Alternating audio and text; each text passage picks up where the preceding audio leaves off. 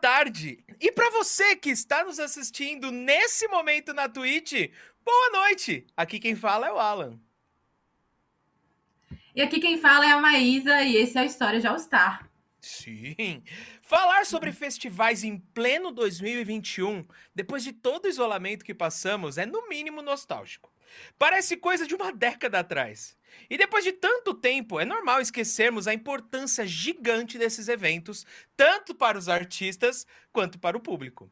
Olha, dá para citar uma infinidade de momentos marcantes da música mundial que rolaram em festivais a guitarra queimada do Hendrix em 67 no Monterey Pop Festival, o coral formado por Fred Mercury e o público em 85 no Live Aid, e o retorno do Guns N' Roses com uma banda completamente diferente um Axel quase irreconhecível em 2001 no Rock in Rio. Você lembra?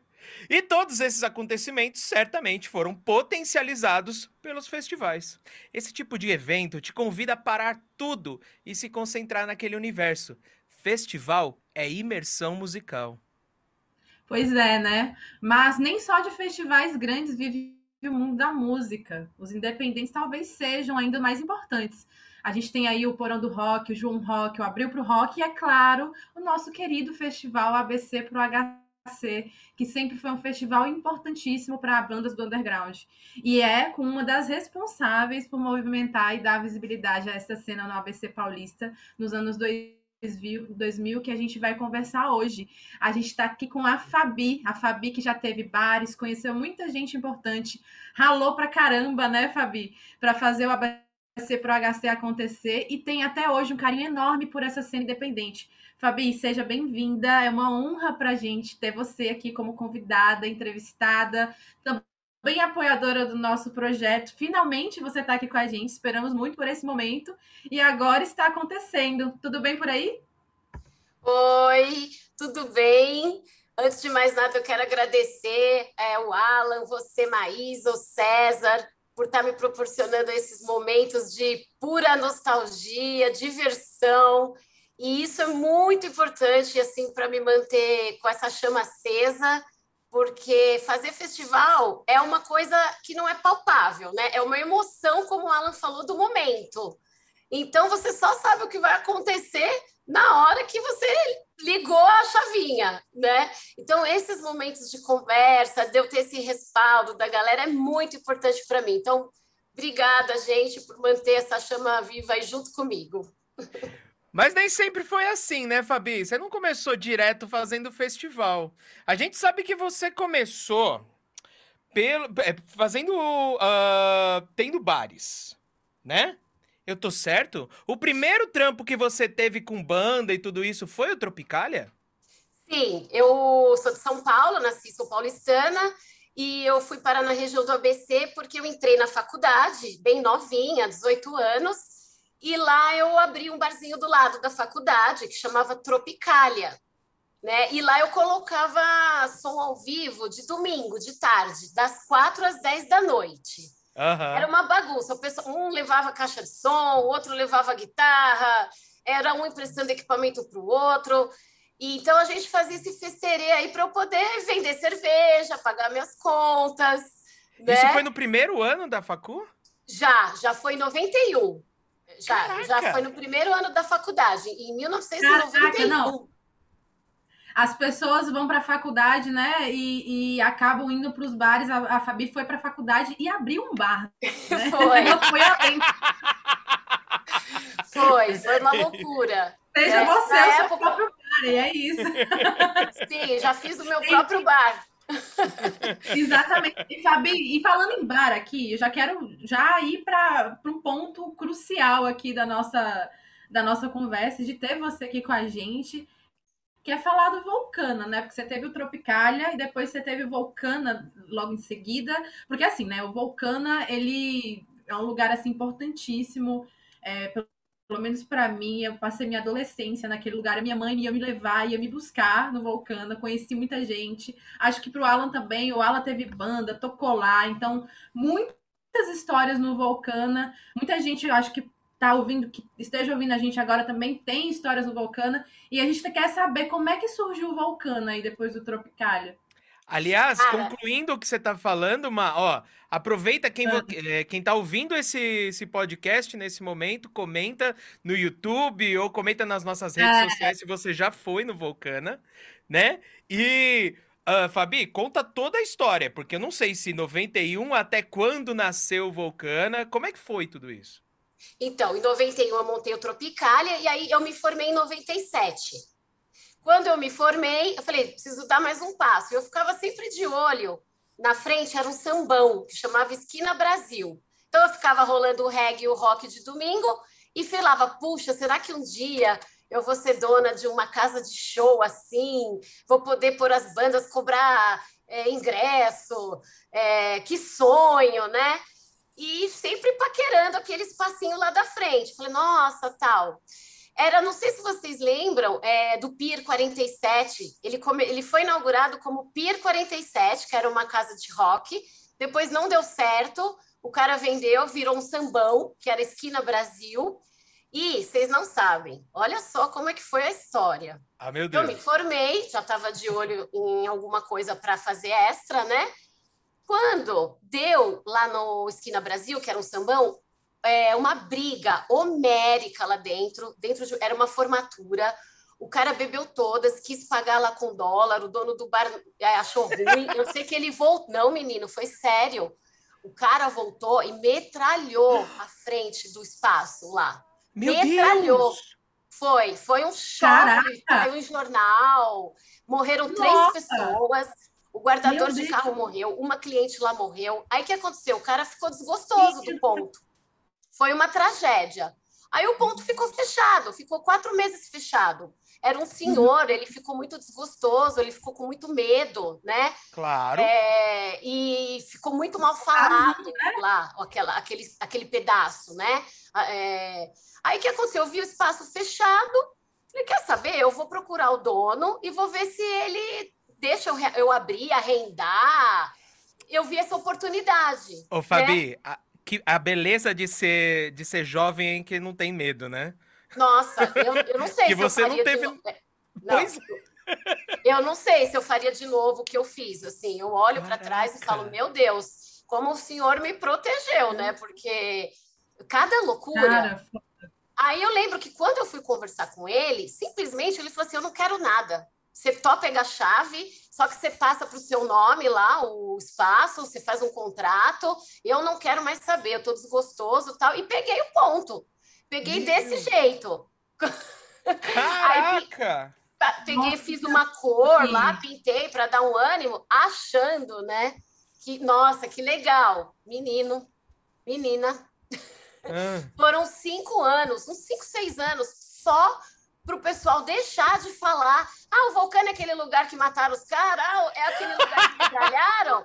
Era, foram muitos, mas muitos anos assim. Ah, o vulcão é aquele lugar lá que teve que metralharam tudo lá, já sei onde é.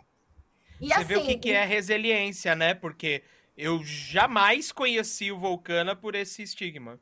É, porque vocês acham. Não, eu não fazia ideia disso também. Eu tô aqui chocada. chocada. Caramba, foi, foi. Imagina, Só... eu fico imaginando como é levar um negócio que tá com, que tá com esse estigma, né? De acontecer uma tragédia, deve ser muito Nossa, era, foi, foi, foi uma barra, porque depois Isso que eu coragem também, né? De assumir a bronca.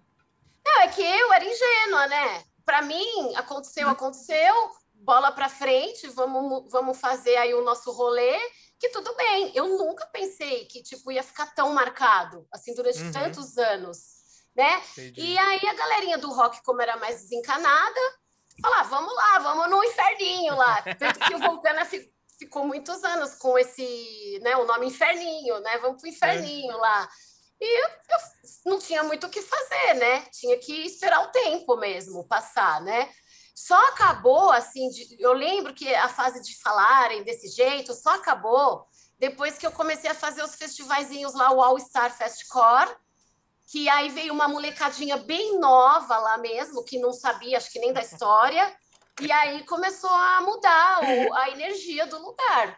Mas Fabi, foi, eu tô foi... rindo aqui, porque a molecadinha nova que você está se referindo sou eu. São vocês. Fabi. E a, a molecadinha gente, nova que banda... assistia a molecadinha nova das bandas era era, era eu também. Sério, você então, participou do All Star Fest Core? Eu participei do primeiro. Nossa, que eu legal. Eu participei do primeiro e é tipo assim, várias histórias, assim, obviamente que eu não vou, é, eu não vou tomar conta das suas histórias aqui. Um dia, inclusive, ouvinte, a gente vai contar as nossas histórias, né, Maísa? Um é, dia a gente vai é, contar as nossas histórias. Mas tem muita história boa, assim, de alugar busão e eu acho que tinham três fases o All Star Fest. Mas me conta uma coisa, Fabi. Primeiro, a, a, o que me deu muita é, curiosidade aqui. Desde o começo vocês queriam trampar com banda de hardcore? Ou Não. foi, tipo, do nada, teve uma sacada? É, me conta essa história e depois também me conta um pouquinho da ideia do All Star Fest. Não, eu, não, eu nem sabia o que, que era hardcore, assim, não, eu, para mim era tudo rock, né, quando eu era mais uhum. nova. Era reggae, rock, forró, então, assim, eu nem sabia que tinha essa vertente de hardcore, de é, new metal, porque o hardcore, ele veio só depois, né? A gente mexeu muitos anos com metal. É, nosso primeiro estilo musical de rock eram as bandas cover. Na época, a gente tocava, fazia bastante noites de banda cover.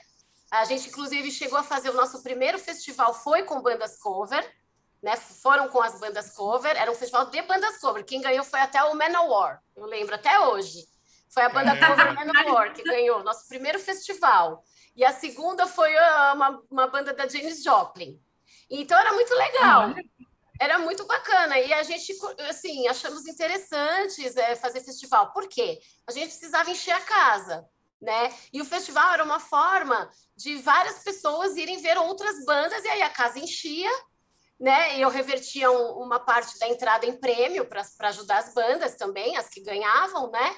E era um jeito da gente ir tocando a casa, né? Fazer ser um diferencial das outras, em vez de só, ser só um show de banda. Então tinha todo um, uhum. uma correria, uma competição, e isso instigava a galera de participar, né? E assim a uhum. gente ia enchendo e pagando as contas, até que de repente veio um filho do dono da farmácia lá da esquina e hum. perguntou se ele podia fazer a festa de aniversário dele lá, de domingo, porque era aniversário, ele tinha uma banda de, no colégio que eles ensaiavam, mas eles nunca tocaram em lugar nenhum, e aí ele queria comemorar o aniversário, e como eu não abria de domingo, eu falei, ah, legal, vamos fazer o seu aniversário aqui sim. E aí ele fez, menino, foi, foi tão legal, foi assim, uma energia tão bacana. Eu me apaixonei pelo som, porque ele já tinha as músicas próprias, ele não tocava só co, porque o hardcore ele trouxe isso para mim. O lance deu a entender o autoral, né? Foi onde eu me, me envolvi com o autoral, porque antes era muito só cover. E eu achei a energia maravilhosa de mexer com banda cover, com bandas autorais, aliás. Sim. Porque é, é, uma alegria que é, é, o pessoal entrava no palco querendo mostrar o trabalho, era uma coisa nova, é, você não sabia o que você esperar, né? E era uma barreira, né? Era uma barreira, as bandas eram muito ruins, assim. As bandas eram péssimas, né? A maioria estava começando, né, Fabi? começando, nunca tinham tocado em palco, mas, nada. Mas, cara, essa que é a mágica, né, cara? Eu acho.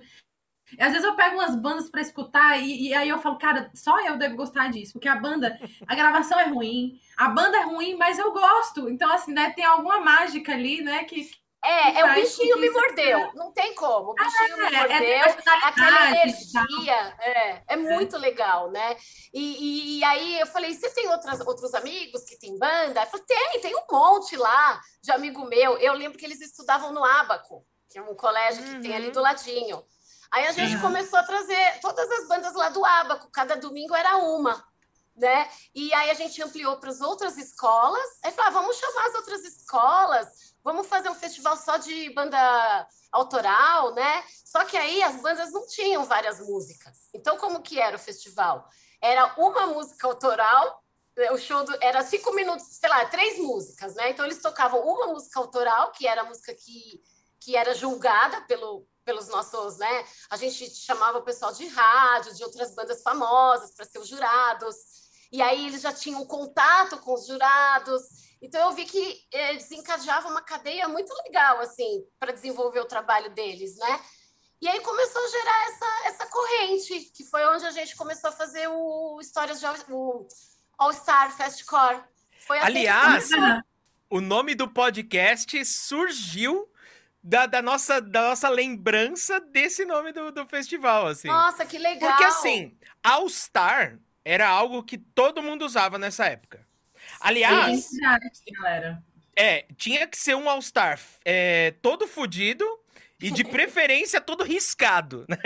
É assinado. É, assinado, é, eu dei o nome do exatamente. festival de All-Star justamente porque a molecada usava tudo All-Star. Eu falei, ah, vamos fazer justamente focado nesse povo mesmo, nessa molecada. Foi por isso que exatamente. eu também. E exatamente essa a ideia, né? Foi essa a é, ideia. Exatamente. Fabi, e aí eu nem conhecia, sabe, as bandas assim, ah. essas bandas depois de Dance of Days, que é, Garage Fãs, Nitromais, eu nem sabia, assim, não tinha nem ideia desse movimento em São Paulo que já estava bombando. Aí a própria molecada que falava, Fá, traz essa banda, vai ser legal. Aí a gente começou a arriscar, então no, todo final do, do festival a gente trazia uma atração para dar um up também, foi dando certo. E a gente foi sempre investindo. Foi assim. Eu não, eu não tinha nem ideia de onde a gente ia parar. Meu problema era só pagar as contas. Sobreviver. E foi, foi, né, Fabi? E, Fabi, mas assim, esses festivais. É, você falou, né, que trazia as bandas aí do, do pessoal do colégio e acabou conhecendo a galera do hardcore, mas eles eram abertos também a, a bandas com outro gênero? Por exemplo, outro tipo de rock and roll, se eu quisesse, se eu tivesse uma banda e quisesse tocar, era aberto também para isso? Não, eu não, não, não, não, tinha muita mistura, não. Inclusive, as noites de metal era eram mais separadas das noites de hardcore, né, e o pessoal do metal também não ia nas noites de hardcore, era bem separado os estilos. É, porque também nessa época, né, tinha, tinha já começou aquelas rixas também, né, do, do pessoal do metal. Como o hardcore começou a ficar um pouco mais melódico, começou Isso. a sair ali do punk, ficar um pouco mais melódico nessa cena, e aí o pessoal do metal tinha aquela, aquele estranhamento, né, com essa galera. Muito, então, muito, eu ficava chocada. Eu falava, gente, eu tô...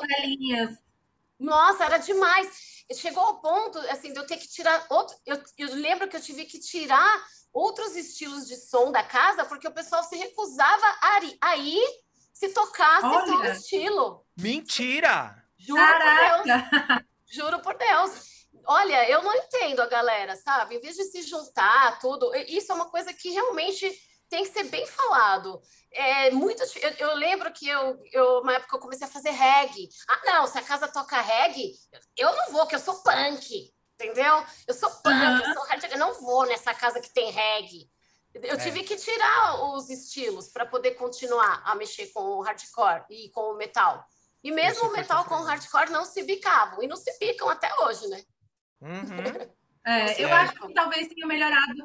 É como, como esse negócio de tribo urbana diminuiu, né? De, de, uns tempos para cá, eu acho que talvez tá melhorando um pouquinho hoje.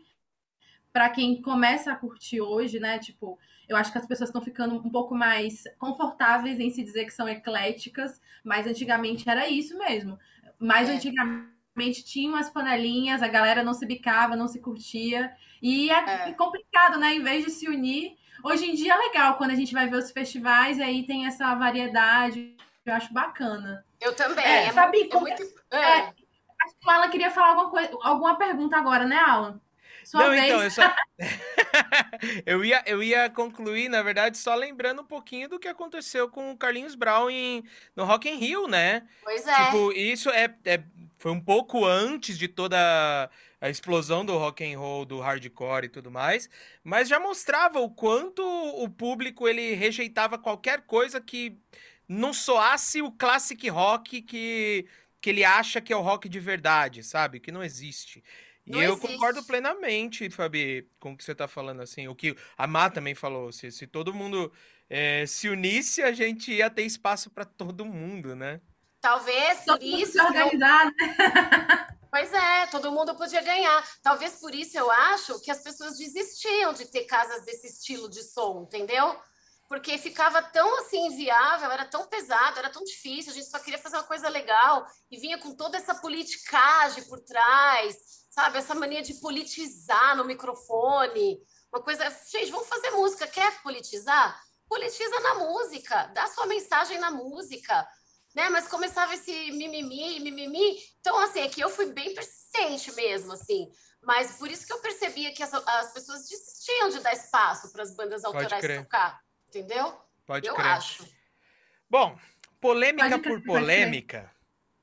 Vamos, vamos entrar numa polêmica uh, importante aqui, quando fala de Vulcana. Fabi, tá. da primeira vez que a gente bateu um papo e a gente falou assim, vamos convidar a Fabi para vir no podcast. Eu falei, cara, que, é, que oportunidade massa para a gente conversar e ouvir o seu lado de algumas histórias que são muito importantes e que são muito é, é, conhecidas da galera que, que ia pro Vulcana e principalmente quem tocava no Vulcana. Uhum. Você deve saber que a venda de ingressos, principalmente a partir do, do, do All Star Fest, né? Foi algo que gerou polêmica. Né? Uhum. As bandas elas ficavam bem chateadas de, de uma certa forma, outras, né, soltavam o verbo. E eu queria saber de você, como era essa esse rolê de vender ingresso? Da onde partiu a ideia?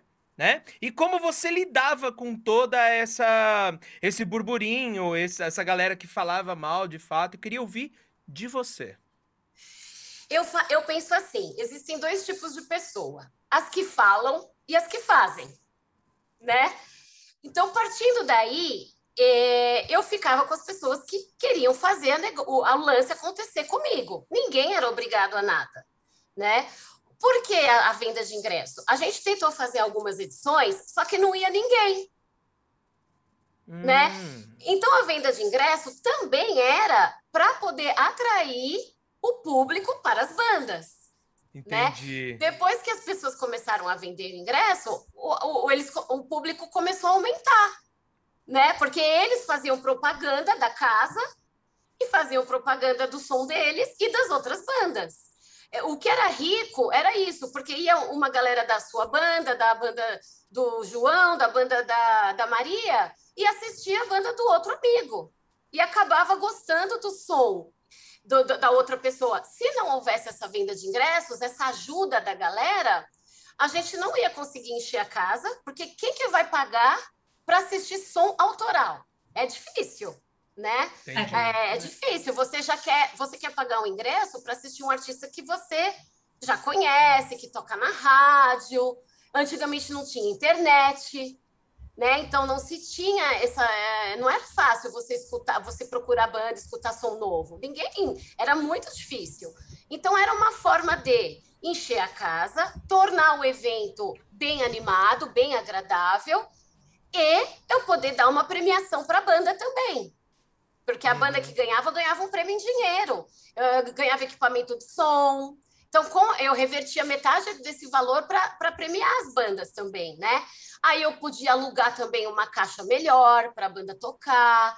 Eu poderia, eu comecei a trazer atrações mais importantes. Então, assim, o dinheiro, ele não era em vão, não era me dá aí a grana, você tem que vender ingresso para tocar. Não, uhum. galera, vamos vender, vamos, fala para amigo, fala para mãe, eles vão vir, vão curtir o som, dá para alugar uma caixa melhor, dá para trazer uma banda que vocês queiram de, de para vocês uh, assistirem com esse dinheiro, né? Senão eu não conseguia fazer nada, eu não tinha patrocínio, né? Eu nunca tive patrocínio de nada, né? Uhum. Foi sempre ali na raça mesmo, né? E eu, eu vejo hoje o, o, a venda de ingresso nada mais do que hoje o pessoal acha bonito, que é o crowdfunding. Que é, é, são as pessoas que gostam e querem ver um projeto acontecer, elas vão lá e ajudam com o dinheiro, né? E, então, acho que eu já fazia essa, esse coletivo naquela época, sem, que hoje seria o crowdfunding, por exemplo. Eu posso muito bem abrir hoje um crowdfunding para fazer um ABC Pro HC eu tenho Entendi. certeza que muita gente vai querer pagar para rolar de novo. Entendeu? Isso é um spoiler? Pode ser.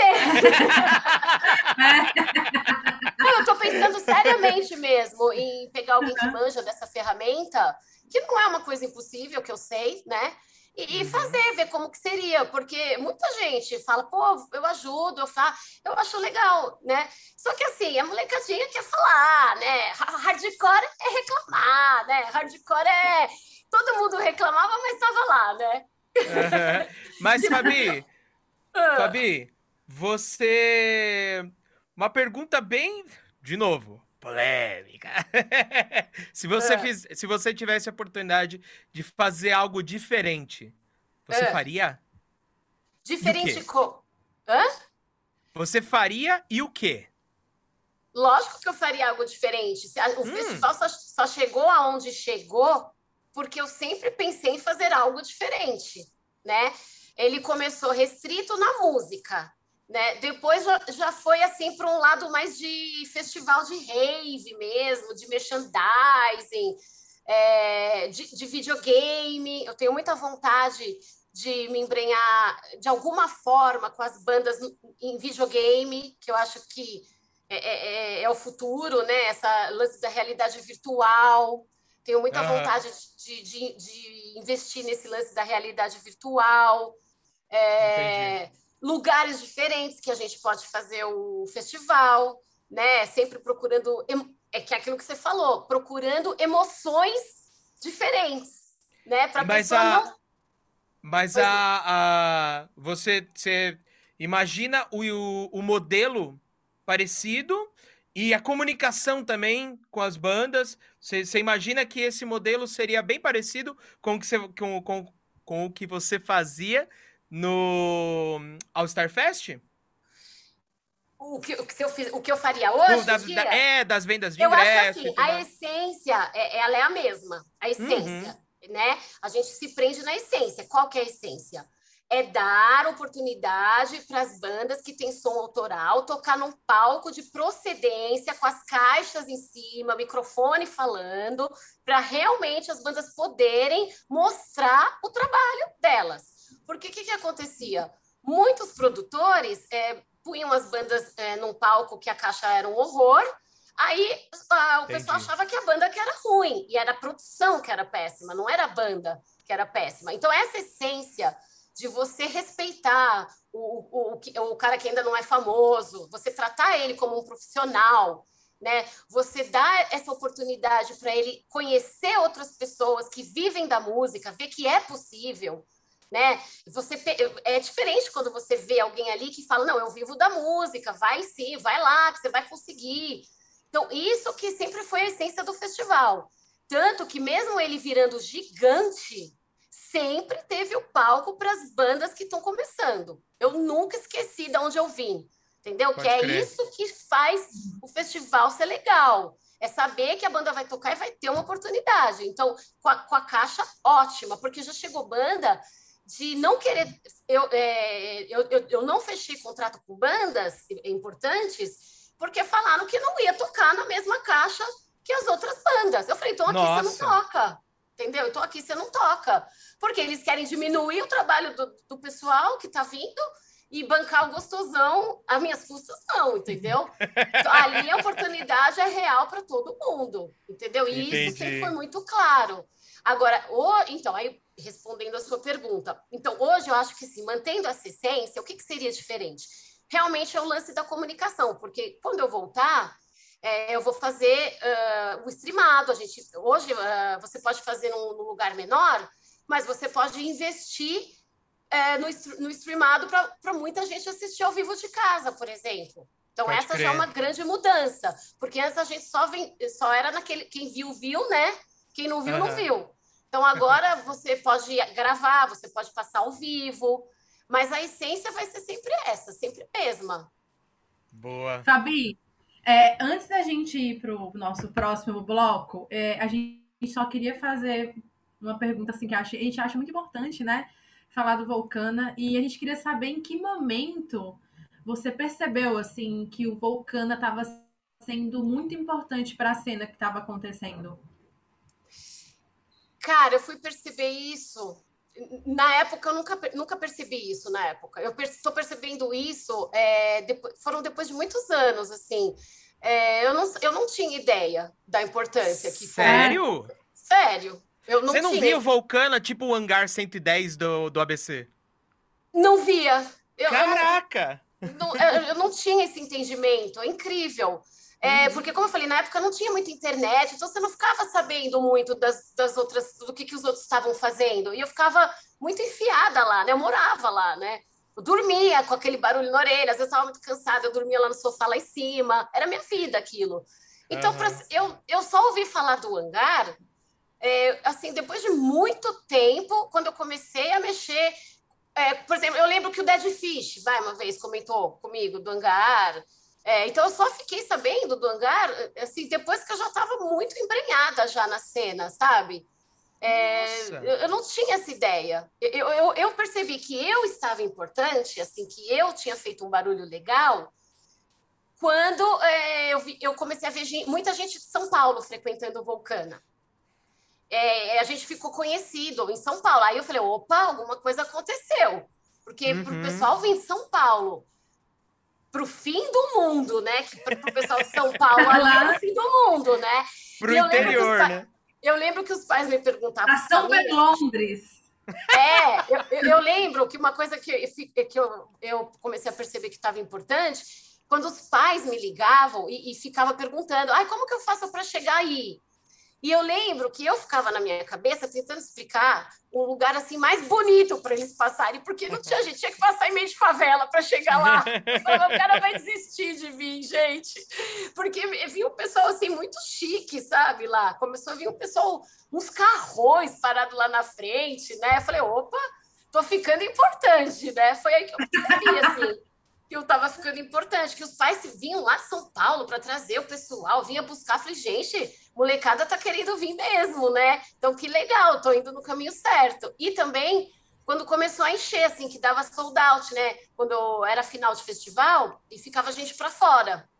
Ficava, uhum. Começou a ficar muitas vezes gente para fora, né? É, a cada final é, ficava umas 200 pessoas. Falei, pô, a gente precisa ir para outro lugar, né?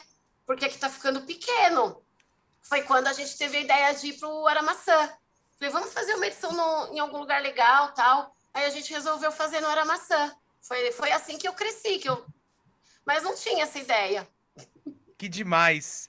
Fabi, que demais! Caraca! É. Bom, é. e ó, naturalmente estamos indo para falar do ABC Pro HC. Antes disso, eu queria agradecer a todo mundo que está aqui no chat, o Luke Rock, o Pouseiras, a Mai tá aqui com a gente, o Nether Lopes, que sempre tá com a gente. Então, gente, continuem comentando aí.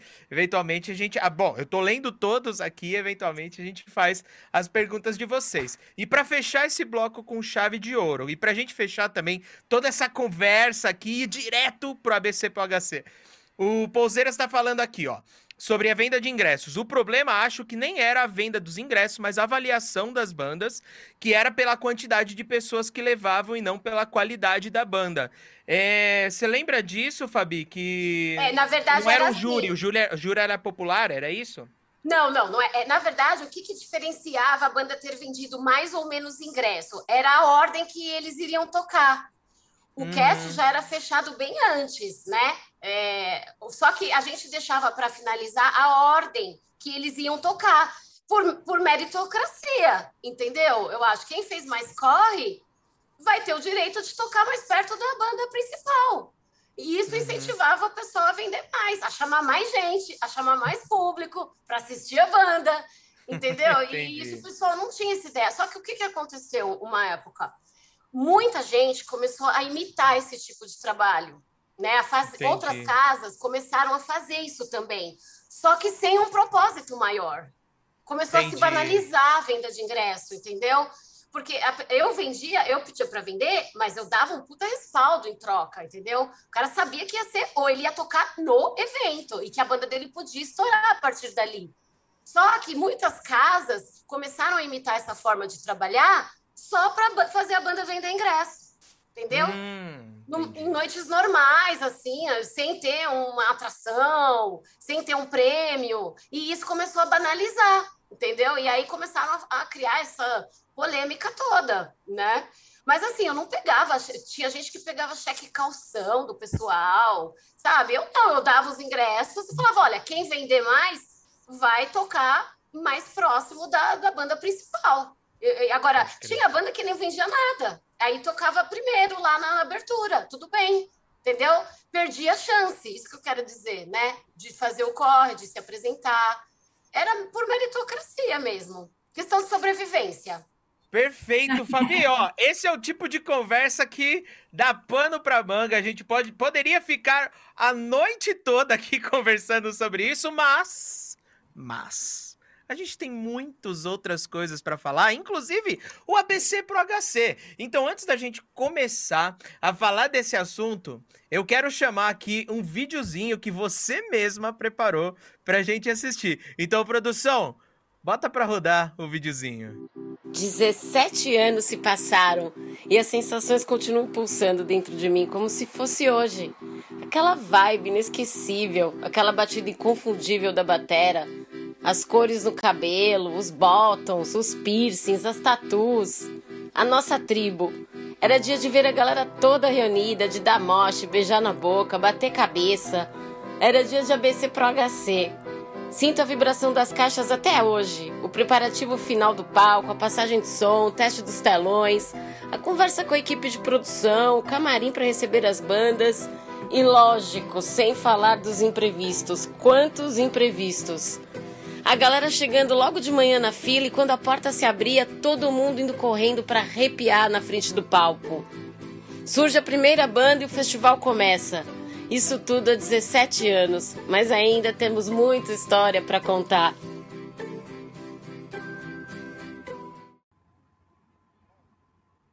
É isso aí, gente. É isso aí, é isso aí. Vocês acabaram de ver o nosso ABC Pro HC, queridíssimo festival, festival dos nossos corações e que a gente Nostálgico. tem. É, nostalgia total. E a gente também tem muita honra, a gente sempre fala que tem uma super honra de ter o festival com a gente aqui apoiando nosso projeto, andando de mãos dadas, relembrando essa cena. E o festival está se movimentando através de Fabi e sua trupe para voltar aí com né, Fabi? É, e falando para HC, vamos começar aqui esse bloco aqui falando para HC, né? Fabi, Bora. Olha, olha essa pergunta, né? A pergunta mais, é, mais simples do mundo, mais simples possível. De onde que veio a ideia do ABC Pro HC? A ideia veio justamente de sempre expandir a cena, né? Porque o Vulcana começou a ficar pequeno, começou a ficar bastante gente sempre para fora da casa, porque lá cabiam 700 pessoas dentro do Vulcana. Quando eu empurrava, assim, quando eu dava chute na bunda para entrando mais, cabiam 700 pessoas. Não sei se vocês lembram. Teto, teto suado. Suava. Nossa senhora, até suava.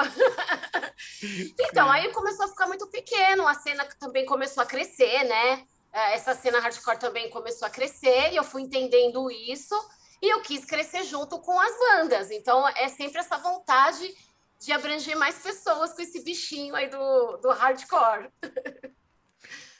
Perfeito. Ah, legal. Perfeito. perfeito. E, ó, e como é que você escolheu os lugares?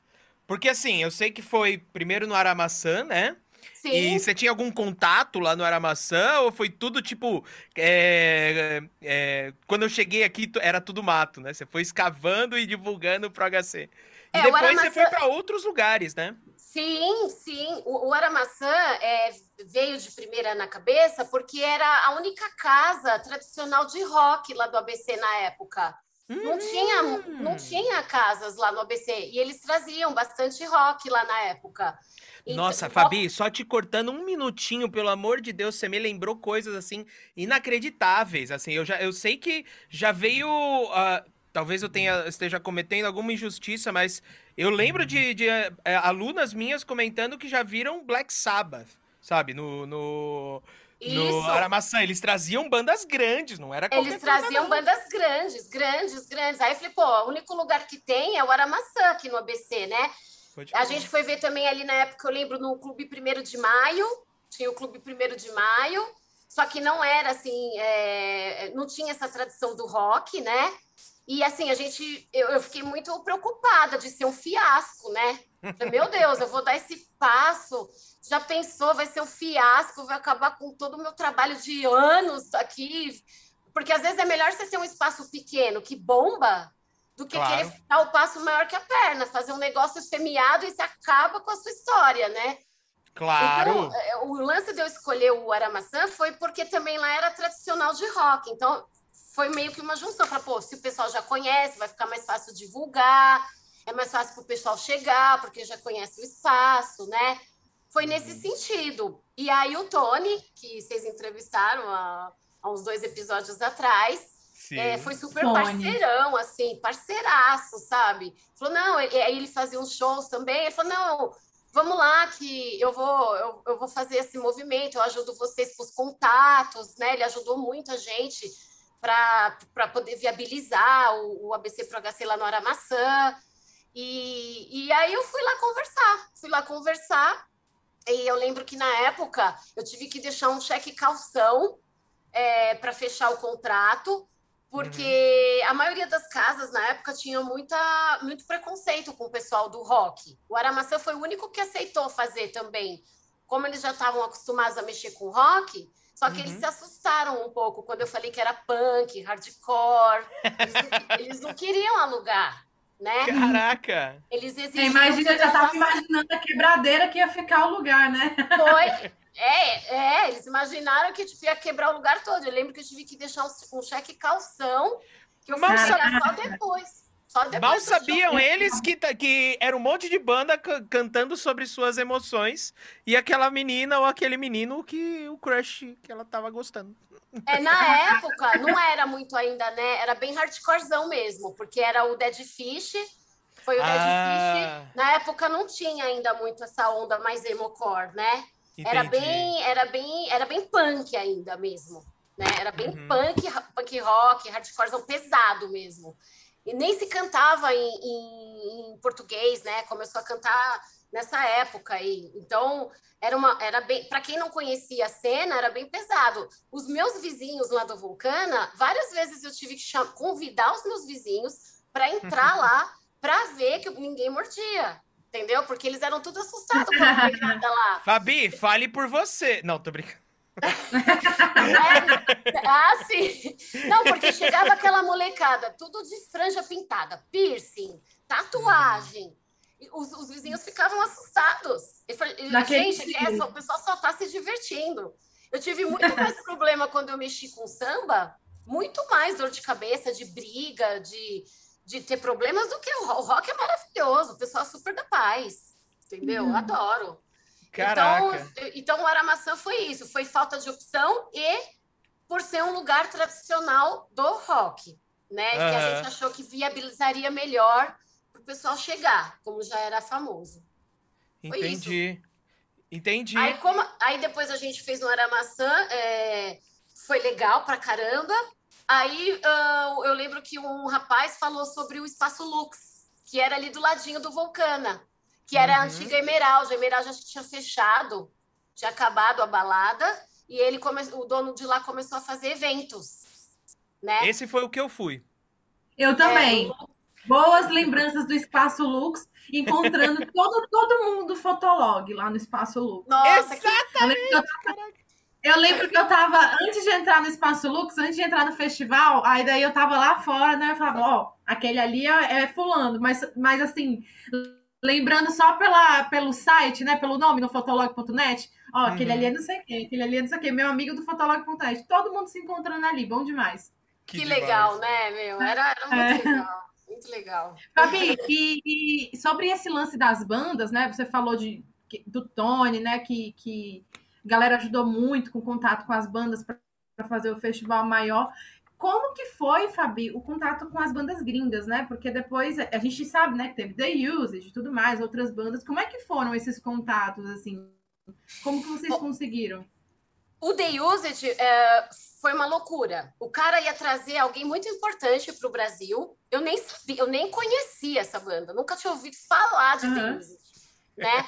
é, eu lembro que eu estava no escritório, aí tocou lá o Gabriel Simas, que trazia umas bandas gringas para o Brasil, é, ligou para gente e falou que estava trazendo The Usage para o Brasil se a gente queria comprar um show. Por quê?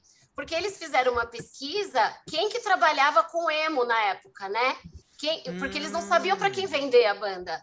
Nossa, chegou uma... até você, meu. Imagina o quão grande vocês já estavam. É. Então, é, é, verdade. Porque depois. Porque assim, tipo, ABC Pro HC. Você tá no ABC, tipo, tá no nome do seu festival, uma região mais restrita de um Brasil gigante. Exato. Ter chegado até você, isso é gigante. Não, meu, isso é muito louco. Não, foi incrível, porque o que, que aconteceu? Eles trabalhavam com bandas grandes de reggae, de rock, bandas grandes, tipo Peer Jam mesmo, sabe? Aí, quando uh, eles vêm para o Brasil, eles exigem que a agência traga bandas menores junto né? É, eles fazem aquele contrato um bem bolado, né? Falar, ah, a gente só vai vender o Peer Jam para vocês se vocês venderem também quatro shows dessa outra banda da nossa agência. Vocês têm que levar no pacote. É, esse então, é, um modelo de, gente... de, é um modelo de negócio super comum, principalmente na gringa, mas aqui no Brasil tem muito, em especial com banda de sertanejo. Ah, então, por quê? Porque a agência quer alavancar o outro artista também, né? Então Exato. é uma cláusula do contrato. Você só pode comprar aquela se você levar a outra. Uhum. E eles não sabiam quem que mexia com esse estilo de som. E aí eles fizeram uma pesquisa rápida na internet, segundo o Gabriel me contou, né? E apareceu a gente lá, em primeiro lugar, assim, que mexia com esse estilo de som. E aí eles que vieram oferecer a banda pra gente. A gente nem eu não tinha nem ideia quem era essa banda. Assim, eu falei, ó, é boa, é boa. Aí sempre eu ia conversando com o pessoal, o pessoal falou, nossa, Fácil, você trouxe essa banda, vai arrebentar. Aí eu peguei e falei, bom, então tá na hora de dar mais um passo, que é sair do Lux, que já estava ficando pequeno, porque na última edição do Lux ficaram mais de duas mil pessoas para fora. Meu Deus! Eu fiquei. A, a, a, eu, fiz, eu fiz sete edições no Lux. Ah, uhum. na, na sexta edição, deu sold out e ficaram tá. os gatos pingados querendo entrar, né? Assim, 200 pessoas tal. Só que na outra, o negócio espalhou de um jeito que ficaram duas mil pessoas para fora. Lá dentro cabia 3 mil. E ficaram Dá pra fazer festival lá fora. Exatamente. Ficaram Caraca. duas mil pessoas para fora. Fechou a rua. Fechou a rua, fechou tudo lá para cima. E esse Aí, foi o. A... Oh, diga aí, diga aí. Fala, fala, não, fala, fala. Pode terminar, mas depois não, eu quero aí, saber eu, um aí eu, queria, não, eu só queria, rapidinho, eu só queria falar que quando eu fui pro, fez pro Espaço Lux, que meus pais foram me levar, cara, aquele trânsito parecia quando você ia fazer vestibular, que era um trânsito do caralho, assim, pra você chegar. Nossa, você tinha que sair duas horas antes, você ficava lá com o carro parado, não chegava nunca. E tal, muita gente, muito trânsito, tudo fechado, bar, padaria, tudo cheio de gente. Meu Deus, gente, Foi. era muito. O postinho, o postinho de gasolina é, o postinho, da frente. Todo mundo sentado nas calçadas, todo mundo sentado nas calçadas. Gente, eu tenho uma lembrança nítida, nítida disso, porque eu tava até no carro, aí minha mãe falou assim, filha, vou, vai, vai te embora a pé aí, porque aqui não pode dar não, entendeu? Aliás, assim, eu me sinto, eu, eu, pensando, né, eu me sinto muito lisonjeada com os pais, né, que tinham essa confiança. Eu, eu era muito preocupada com o pessoal, porque a partir do momento que a criança, porque 80% era menor de idade, né? É. Então eu ficava muito preocupada assim em, em devolver aquela criança, né? É, Mas não aí. Então, eu acho que o evento cresceu também por causa dessa relação de confiança que eu tinha com os pais, sabe? Eu acho que foi, eu acho que foi ganhando esse respeito de um evento sério, né? De nunca ter BO com bebida. Eu não vendia bebida alcoólica lá dentro. É, não vendia, não tem essa já vende para o maior que vai dar para o menor. Eu não vendia bebida, né? Quando eu fui fazer o, o, o bar lá do The Usage, é, eu fiz um bar separado, de frente para o palco, que só podia entrar com o RG e beber lá dentro. Caraca. Não podia entrar de mochila, não podia, porque era minha responsabilidade, o pessoal lá, a molecada, entendeu? Então, assim, é, eu, sempre, eu, sempre, fui muito correta nesse sentido. Inclusive, eu ganhei até um elogio na época. Eu fui o primeiro, eu fui o primeiro festival de rock do ABC inteiro que conseguiu alvará para 14 anos. Uau! Eu, eu, eu, fiz uma pasta, um documento, uma pasta assim dessa grossura, com todos os documentos que a prefeitura me pediu, com todos os documentos que o juiz da vara da infância e juventude me pediu. Eu entreguei Caraca. tudo. Eu achei que eu não ia conseguir. Eu achei que eu não ia conseguir. Só que o juiz me deu o alvará. Foi aí que eu ganhei mais respeito ainda, eu acho, sabe? Que eu fui vendo que o negócio era muito legal, muito sério, que dava para fazer, mostrar que o rock é, é, é, super profissional, que não é um bando de louco lá batendo cabeça, entendeu? É, eu ganhei um, uma. Porque na época o The Usage foi assim: quarta-feira chegou um oficial de justiça lá no meu escritório, era 10 horas da noite, hum. falando que eu não ia poder abrir o evento porque ia ter o vestibular lá do lado, que na época era a faculdade Anhanguera. Né? Fabi, aquela hora que eu ia te cortar lá atrás, eu ia perguntar exatamente isso. Tá. Porque eu tenho, eu tenho anotado aqui na minha, na minha pauta só assim, um, rolou polícia. É isso. essa história? Não, foi pior. Eles vieram com essa intimação no meu escrito. Ah, então, aí só acabando de responder sua pergunta, né, do The hum. Usage. Aí, como já enchia lá no Lux, que estava dando soldados, ficou gente para fora, e apareceu o The Usage, foi bom, se eu fizer, tem que ser em outro lugar. Claro. Também porque as pessoas cresciam muito o olho. O dono lá do Lux começou a dificultar muito para fazer os eventos lá, cobrar tudo mais caro. Sabe, a pessoa começa a crescer o olho, quer te cobrar mais caro. Então eu falei, vou dar um cheguinha para lá, para ele ver que também eu não estou precisando ter, deve ter outros lugares. Foi aí que eu achei o Espaço Anchieta, que foi do lado da faculdade. Eu bati lá num domingo de manhã, o gerente estava lá, não tinha, não, o único show que tinha sido feito lá foi um show de um, de um DJ, um DJ gringo que veio. Eles não abriam para show. Aí eu falei, não, eu faço a planta do bombeiro, eu faço, eu, eu sou engenheira, né? É, para mim essas coisas não me assustam, né? Então pegar uma planilha, pegar um, um fazer um, um croquis, enfim, uma planta, né? Falei, não, pode deixar que, que eu faço a planta dos palcos, eu aprovo com o bombeiro a planta dos palcos e eu quero fazer aqui no seu estacionamento, tudo bem? Tá bom, se você se responsabilizar, tudo bem. E, uhum. Inclusive, a, a, planta que eles têm lá do palco fui eu que fiz quando eles fazem show. Eu que aprovei lá na prefeitura. Porque eu precisava do alvará para 14 anos. E para eu ter esse alvará do 14 anos, eu precisava ter tudo certinho. A RT de palco, bombeiro.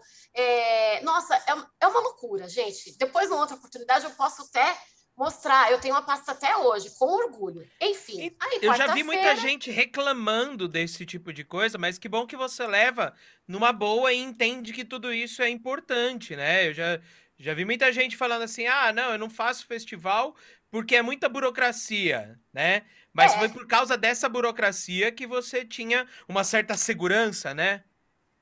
É, na verdade, é. É isso, não dá para fazer o festival sem, o, sem tudo certinho. É impossível. Uhum, não dá, eu, eu não faria. Dá trabalho? Dá trabalho. É impossível? É quase impossível. Porque eles pedem umas coisas que, tipo, você tem que. Eu, eu, é, eles pedem, por exemplo, o bombeiro. Eles querem é, a aprovação do bombeiro 20 dias antes do evento. Eu falei, mas como que eu vou aprovar o bombeiro se eu só vou montar o palco uma semana antes do show? Eu vou ter que ficar com o equipamento alugado um mês para poder ter o alvará do bombeiro. Então, é umas coisas que eles já fazem para você não conseguir. Só que, como eu já era muito conhecida no, nos shows, o, o, o chefe de bombeiro sabia que eu era uma pessoa muito responsável, né? É coisa de palavra. Falei, olha, você me arruma e, e, no dia você pode vir ver aqui um dia antes que vai estar tá tudo do jeito que a gente combinou. Falei, beleza, Fabiana, eu vou confiar em você. Então era assim, era também um, um acordo de cavalheiros, assim, na confiança para o negócio acontecer, né? Uhum. Aí na quarta-feira de noite, o evento era. O Deus acho que foi no sábado. É, foi num sábado. É, na quarta, bateu o oficial de justiça lá no meu escritório e falou que eu não ia poder Nossa. abrir a, as portas até às seis da tarde, porque ia ter o vestibular. Eu falei, meu amigo, eu já vendi 8 mil ingressos. Eu, falei, eu já tenho 8 mil ingressos vendidos. O evento começa às 10 da manhã. Às 6 da tarde já é o final do evento. Então, assim, eu não vou abrir.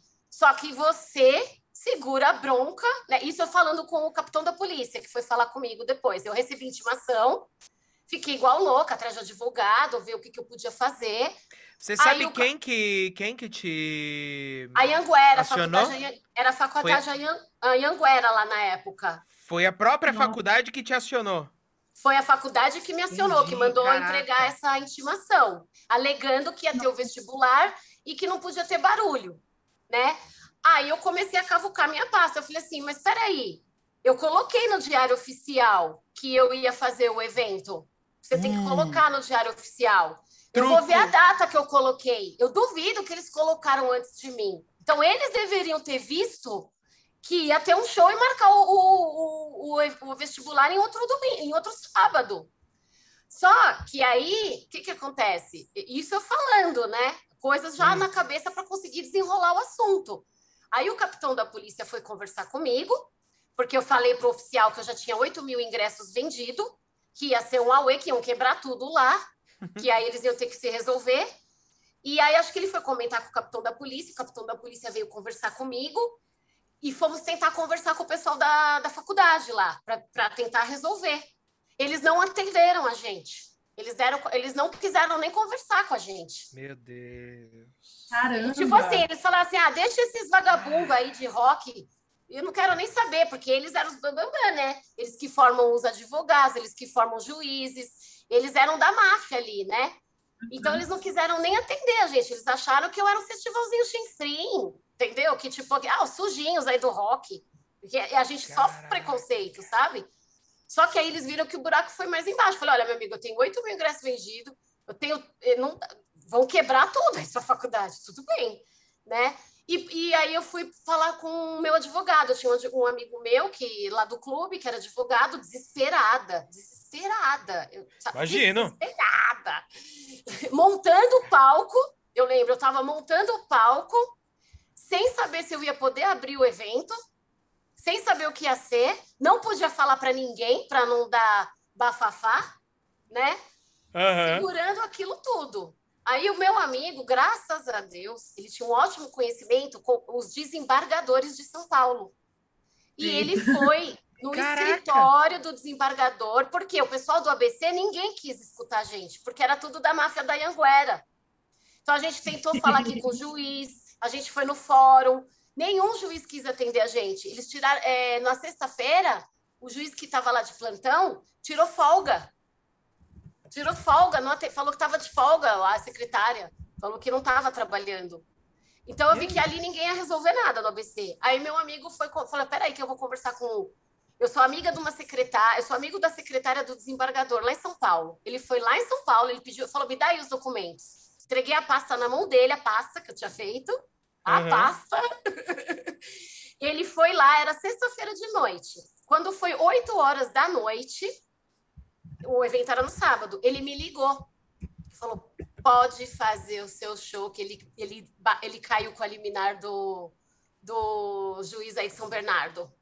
Mano, que correria. Eu berrei, mas eu berrei no meio daquele espaço lux que acho que o pessoal que estava ali achou que eu era louca. Porque eu, eu, eu, eu, eu, tava, eu explodi, assim, porque imagina aquela emoção guardada. Claro. Eu lembro que eu uhum. saí pulando, berrando, falei, ah! Falei, vamos fazer essa porra!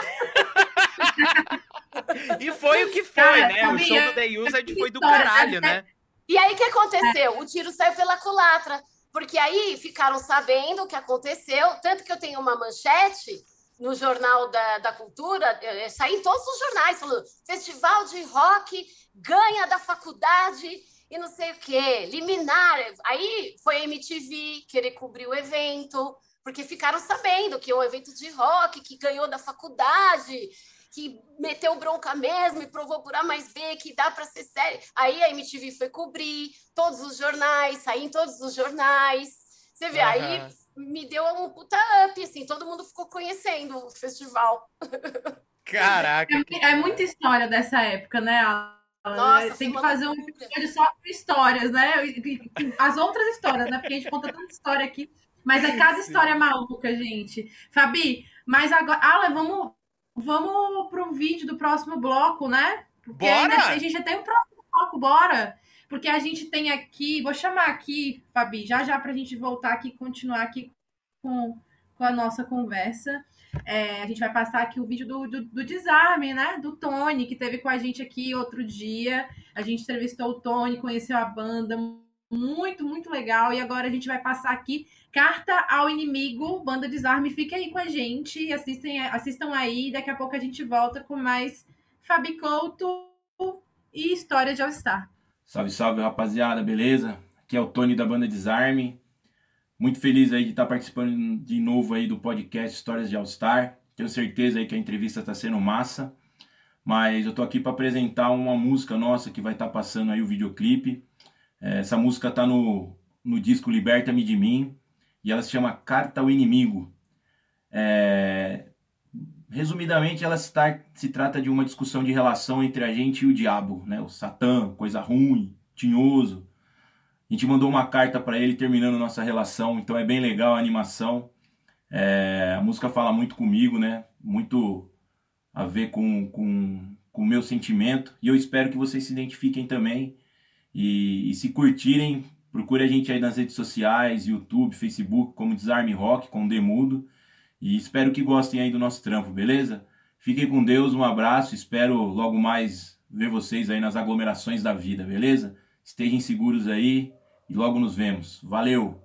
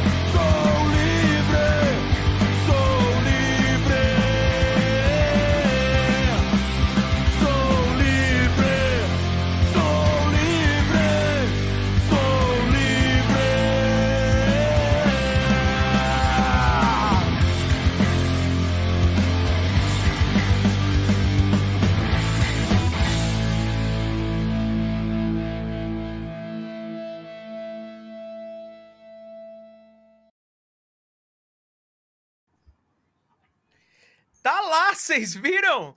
Tony da banda Desarme, cara, um abração para você. Foi massa demais ter você aqui no nosso Histórias de All Star e, pô, banda boa pra caramba. Agora, Fabi, eu sei que o Pro HC tá voltando, o Tony também sabe. Então ele mandou uma, aliás, além de mandar o clipe, ele mandou uma pergunta aqui pra gente. Vamos ouvir? Surprise, hein? E aí, Fabi, firmeza, aqui é o Tony da banda Desarme, tudo bem? É muito legal aí estar tá tendo a oportunidade de participar com você desse podcast. Muita história para contar, tá sendo muito legal. Mas eu quero te fazer uma pergunta.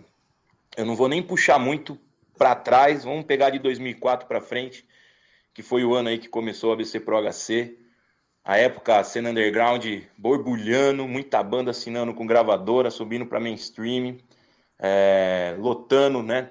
Tudo que é lugar, um monte de banda com atitude, chegando com coisas novas. E aí, 17 anos depois, você vindo toda fervorosa, coração aquecido, engajamento a mil para voltar com o festival e, e movimentar toda a cena como começou lá em 2004, né? Como que você sente hoje a cena das bandas independentes, né? Como que você vê que está hoje o cenário? Você vê muito diferente de 2004? Muita coisa mudou? Então, essa é a minha pergunta para você, minha querida. Fica com Deus, Deus abençoe aí. Espero logo a gente poder se, se encontrar aí para bater um papo. Falou! Valeu, Tony! Alô, Tony, queridão! Cara, eu acho que a cena ela tá bem mais profissional.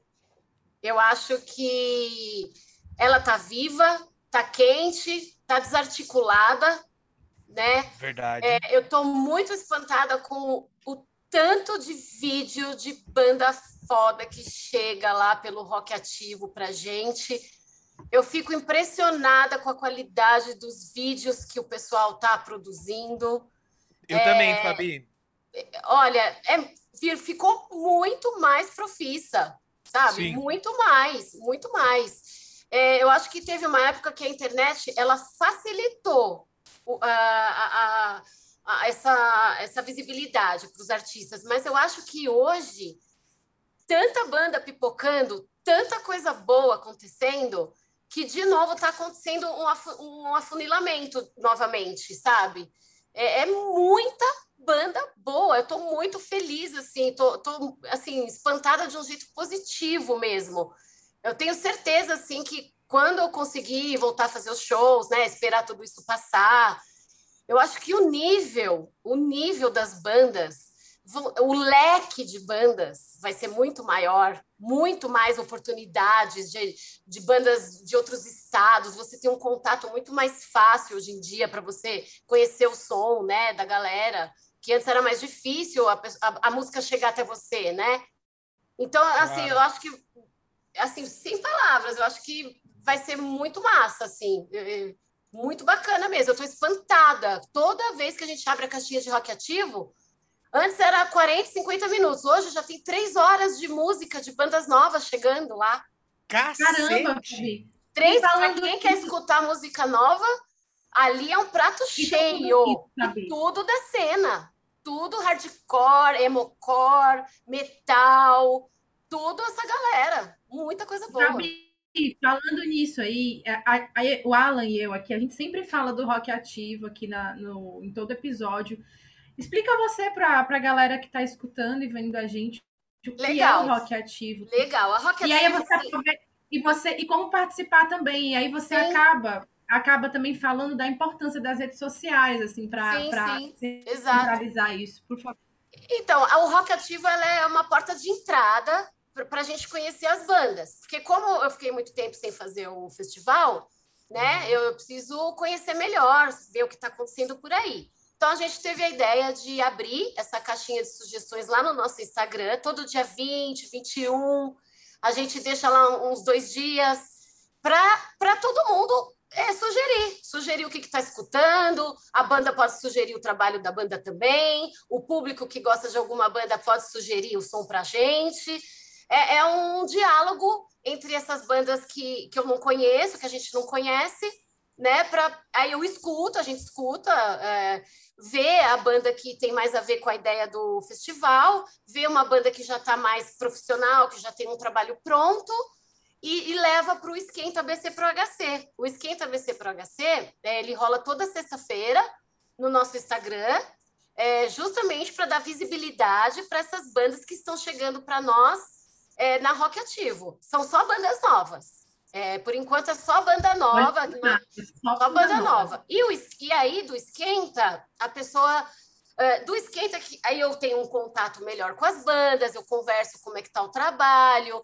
Tem bandas da Rock Ativo que a gente já está indicando para gravar vídeo que vai entrar para o esquenta, que a gente gostou muito muito da música, né? Falou, oh, grava esse vídeo para a gente rolar no esquenta. Então já teve, tiveram duas bandas que, toma, que mandaram para a gente vídeos fresquinhos, que falaram que iam fazer, e a gente vai colocar agora mês que vem, que não tinham Nossa, vídeo que ainda. demais! Tá, nossa, muito demais, muito legal. E, e aí eu tô tendo a oportunidade de ter esse contato mais pessoal mesmo com as bandas, né? De entender a região que eles estão, porque eu já estou articulando aqui o, a volta do ABC para o HC em outros estados, né? não quero ficar só aqui. Então, por exemplo, eu já estou articulando com as bandas lá de Goiânia, que tem uma cena muito forte lá em Goiânia, Minas Gerais, o Vale do, o vale do Paraíba. Então, eu estou dividindo as bandas já em, em blocos, para quando puder voltar, fazer esses esquentas, é, ABC Pro HC uhum. nas cidades, porque uma coisa é ver o vídeo e ver a música gravada, a outra é ver a banda ao vivo. Né? A banda ao vivo, claro. Ah, vai ter Sim. que passar pelo crivo do ao vivo para poder participar, né?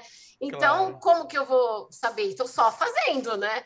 Então, uhum. o esquenta do Insta já é pensando num esquenta ao vivão. Com certeza, essas bandas que estão entrando no nosso esquenta são as bandas que vão tocar no, no, no futuro esquenta BC Pro HC e as melhores ao vivo vão ser carregadas para o grande ABC Pro HC Re Revival Return. Revival Returns, é, a vingança. Tudo que Fabi, tiver direito. Uhum. A, Má, a comentou é, rapidinho, e eu queria enfatizar a pergunta dela, porque eu acho importantíssima. Qual que é a importância das redes sociais para essa nova fase do ProHC? Ah, é, esse, o, o ABC ProHC, na verdade, ele, ele sempre foi muito linkado nas novas tecnologias, né?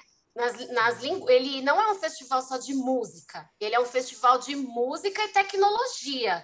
Ele só cresceu e alcançou o tamanho que alcançou porque ele sempre caminhou na vanguarda das novas linguagens, das novas formas de comunicação. Tanto que a gente cresceu no Orkut, tinha o Orkut uhum. na época, foi assim que, que, que a gente cresceu. É, Depois Fotolog.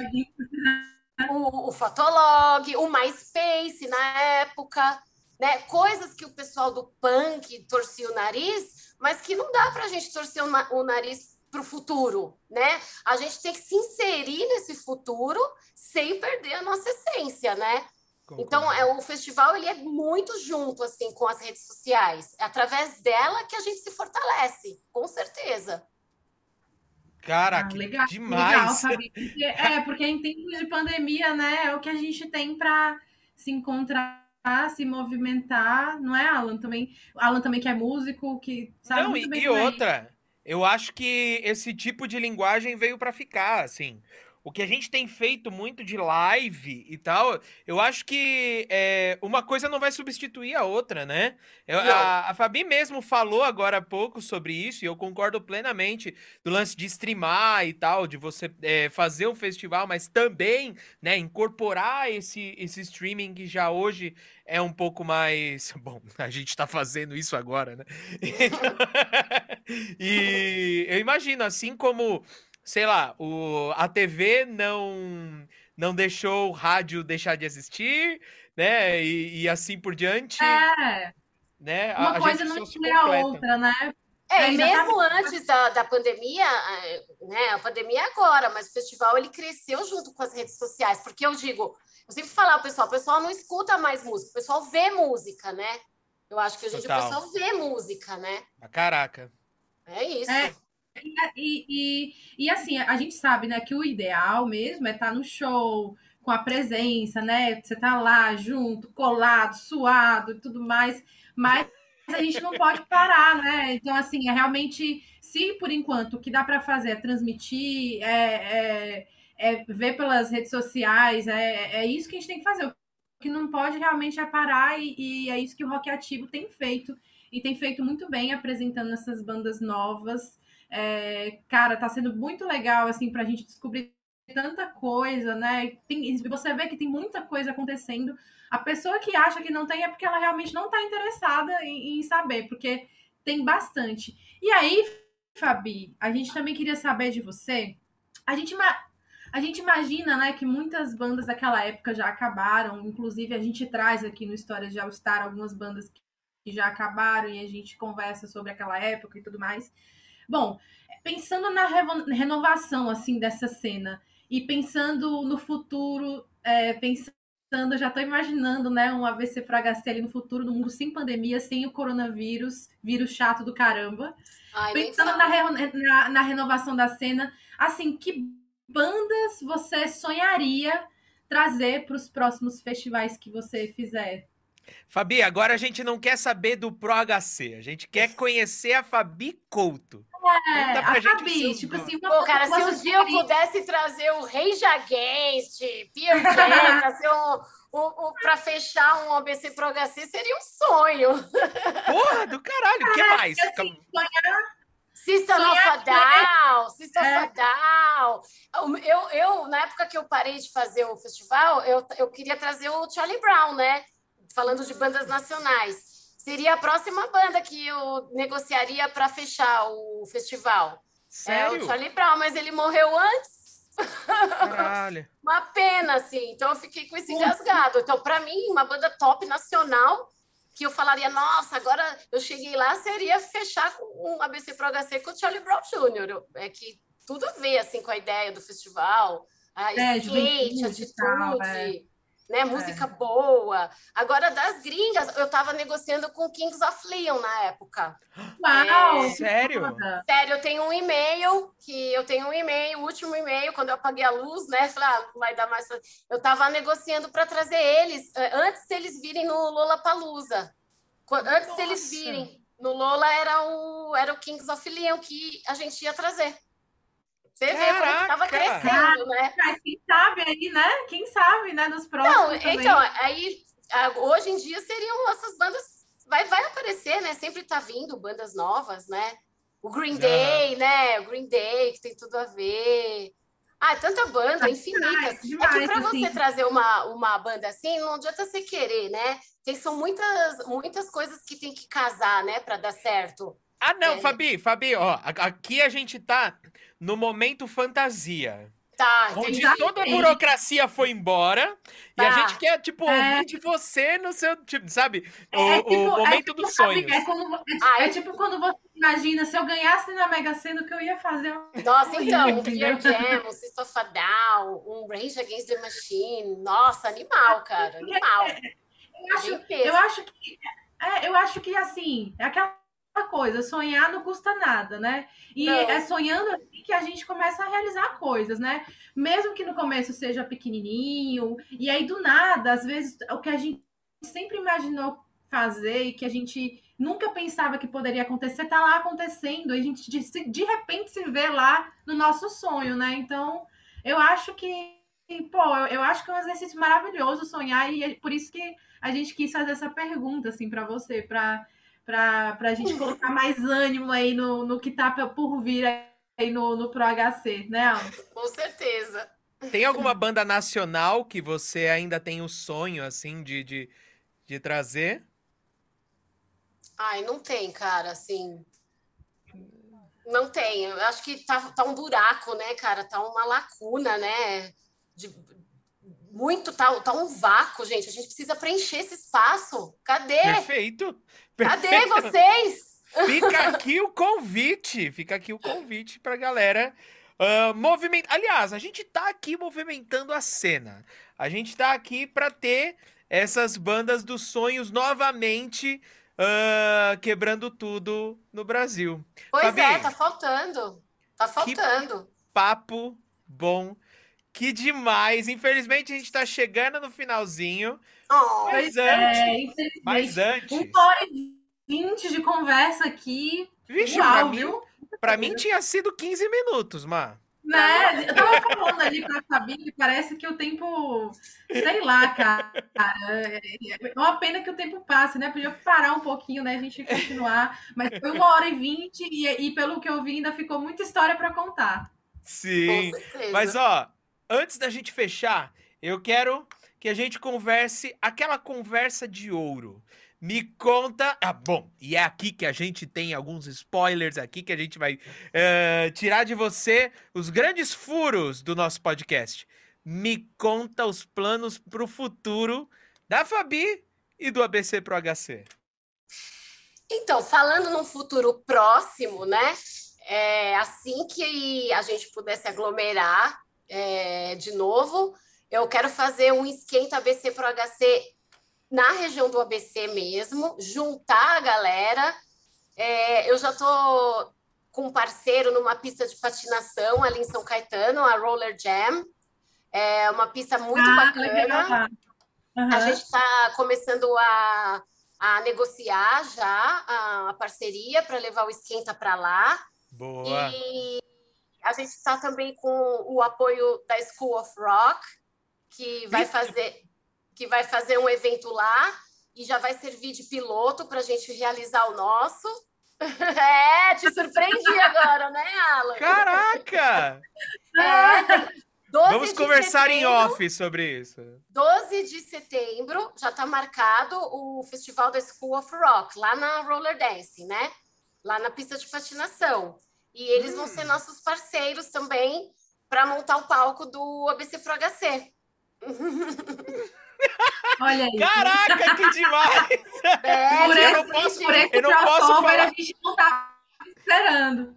Eu não posso falar mais do que, com- do que estou surpreendido, mas em off a gente conversa mais sobre esse assunto. A gente já conversou com o cara do marketing lá da escola, lá, que agora eu não lembro o nome, que é o cara que fecha todos os eventos para a escola, o marketing geral.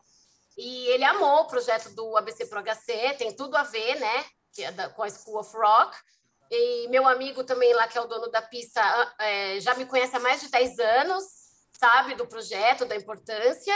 E ele está super animado para a gente levar o festival para lá. Eu vou precisar da ajuda de todo mundo para bombar lá, para a gente poder fazer sempre. Contem com a gente, ó. E, e se a gente tiver. que- bom, eu não estarei vacinado com a segunda dose nessa época. Mas a gente vai ajudando com o que precisar. E a gente tava É. até conversando em off aqui, né, Fabi? Temos planos aí, né? De pensar em coberturas de todos esses eventos. Com o Histórias de certeza. All Star ainda vai fazer muito barulho né, nos bastidores do ABC Pro HC, Com né? certeza. Assim, eu não tenho data ainda, né? Porque Tá. eu, eu vou esperar mesmo, assim, tá todo mundo seguro, né? Pra gente poder se aglomerar, que não é brincadeira, a gente tem que se cuidar. Não dá para brincar com a vida, né? Com Mas já, já o piloto deles lá, como acho que vai ser um número mais restrito, né? Dia 12 de setembro, então já vai servir de, de molde para ver como que vai funcionar tudo. Eu gostaria muito, eu tenho uma data marcada lá em novembro, mas eu fui bem clara que só vou fazer se tiver todo mundo já vacinadinho, se puder fazer, talvez fique para o ano que vem. Mas enquanto isso, a gente vai agitando aí da forma que der, como a Maísa falou. O negócio é não parar. O negócio é não Nossa. parar, exatamente. Fabi, É. obrigada. Que conversa maravilhosa, que momento foda. A gente esperou muito por esse momento. É, é, essa conversa com a Fabi estava para acontecer já há um tempo e a gente estava esperando assim um momento especial e eu acho que foi muito legal, acho que foi super massa, super astral. Muito obrigada por estar aqui, disponibilizar seu tempo, obrigada sempre pelo apoio com o nosso projeto também, da gente estar sempre junto nessa. Obrigada pelo Pro HC também estar sempre com a gente. Obrigada por tudo que você fez também, né? Que fez parte das nossas vidas. E é isso, né, Alan? Obrigada, Sim, Alan, sim, também, sim. né? Sempre aqui.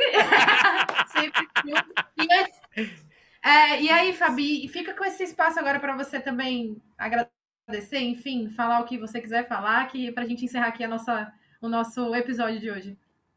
Legal, eu que, eu que agradeço essa oportunidade de poder contar um pouquinho aí dos perrengues.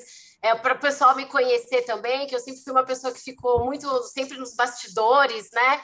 Então, agora eu estou me mostrando mais, quero que as pessoas cheguem mais próximas, é, para a gente fortalecer de novo essa cena, né? Vamos parar de mimimi, de falar da música do outro, vamos montar esse palco, vamos tocar, vamos unir forças, né? Vamos aceitar o diferente, vamos respeitar, tudo com muito amor, né? Quer falar? Fala na música, faz uma música bacana, vamos bater cabeça, vamos dar moche, mas não vamos deixar a cena morrer, vamos se juntar. Esse é meu recado. É. Sensacional, é. Fabi. Sensacional. Animal. Gente, Má, você me agradeceu, eu tenho que te agradecer também. Muito obrigado pela, é, pela companhia, pela parceria, mas também a gente tem que agradecer a todo mundo que ficou até agora com a gente aqui na Twitch ao vivaço. Ó, e se você tá assistindo isso no YouTube ou no Spotify, não se esqueça que daqui 15 dias tem mais. Vem acompanhar a nossa gravação na Twitch ao vivo e participar do calor humano que acontece no chat. Tem muita gente aqui falando bastante coisa. Um deles é o Nether Lopes que tá falando aqui pra gente. O seguinte, a primeira vez que vi o ABC pro HC foi no Orkut, de uma amiga de São Paulo, quando eu ainda morava em Minas. Aquilo foi um divisor de águas na minha vida, pois sequer tinha visto algo tão apaixonante e genuíno. Hoje é um privilégio muito emocionante poder fazer parte dessa retomada, mesmo que não tenha participado lá atrás por questões financeiras e geográficas. Gente, olha, oh, receber um comentário desse. O Lopes é, não queria, tá oh, O Igor, ele é demais. Ele, ele vai fazer o um documentário comigo. Ele, ele já fez um documentário, ele de, de TCC da faculdade dele. E ele, Caraca. assim, ele entende perfeitamente a essência do festival e ele tá vindo nessa junto com a equipe para a gente bolar esses documentários aí sobre o festival. Obrigada, Éder. Obrigada, Nossa, Igor. é, é, é, o nome dele é, é, é, Igor, mas aqui ele tá com o nickname de Nether Lopes, né? É, mas é Igor. É Igor. É, obrigada, cara. Obrigada pela força. Ai, gente, demais, sensacional. Ah, Sensacional. E só uma coisa, antes da gente ir embora, só falar aqui pro pessoal que História de All-Star está no Instagram. Então tem muita coisa rolando lá no nosso Instagram já, muito conteúdo Mentira, legal. Mentira, Maísa! Sério? É, você acredita, Alan? A gente Nossa! tá lá no Instagram. Me pessoal, conte mais sobre isso. Lá, é, segue a gente lá, o nosso arroba História de All-Star. Agora, olha, olha só, né? A gente grava as nossas reuniões de pauta também, a gente transmite as besteiras que a gente fala, que é a nossa reunião de pauta barra terapia em grupo. Às vezes também rola uma fofoca, né? Rola umas coisas assim bem, bem divertidas, engraçadas. E a gente, a gente tá dando dicas, né? A gente fala de tudo, assim. Pega ali um momento assim para compartilhar coisas entre amigos. Então, é, sigam lá a gente no nosso História de All Star, sempre falando, né, das nossas próximas entrevistas, conversas, o que vai rolar. Então, sigam a gente lá, História de All Star. E é, Alan vai falar aí da nossa próximo, nosso próximo convidado, né, Alan? É isso, mas antes eu tenho que dizer que, primeiro, assistam essa terapia em grupo para conhecer um pouco mais da gente. Se você gosta do estilo podcast de conversa de bar, esse é o lugar, assim, porque sai umas coisas, umas pérolas animais. Uh, e tá, tá rolando a cada 15 dias também aqui na Twitch, cai lá no nosso, no nosso YouTube também. E falando de YouTube, galera, a gente tá com um canal de cortes agora. Por quê? Porque a gente é trend. A gente tem que seguir a moda. Então, uh, nós estamos também com um canal de cortes. Uh, se você prefere esse formato, você fala, putz, não, eu acho que né, o, o podcast de uma hora eu, eu não consigo acompanhar, às vezes eu perco a atenção. Enfim, canal de cortes, é só procurar lá no YouTube Cortes Histórias de All Star. Está lá com uh, as melhores partes do nosso podcast. E daqui 15 dias, no dia 1 de agosto, a gente vai receber ninguém mais, ninguém menos que o Schlepper High. Olha, quem viveu os anos 2000, não, olha, Pode não ter ouvido, mas ouvido falar do Schlepper High, eu tenho certeza. Uma das bandas também mais importantes dessa cena aqui no ABC. Então, pra gente vai ser uma honra recebê-los aqui. Galera, Com certeza. chega, né? Vamos descansar? Muito obrigado a todo mundo que ficou aqui com a é gente é até agora. É, vamos lá que amanhã é segunda. Fabi. Amanhã é segunda. Fabi, Um beijão, obrigado mais uma vez Beijo, pela Fabi, sua presença. Obrigada, obrigada. Tchau, obrigada a você. Sempre. Obrigada. Até a Beijão, próxima, Boa gente. noite, Tchau, até a próxima.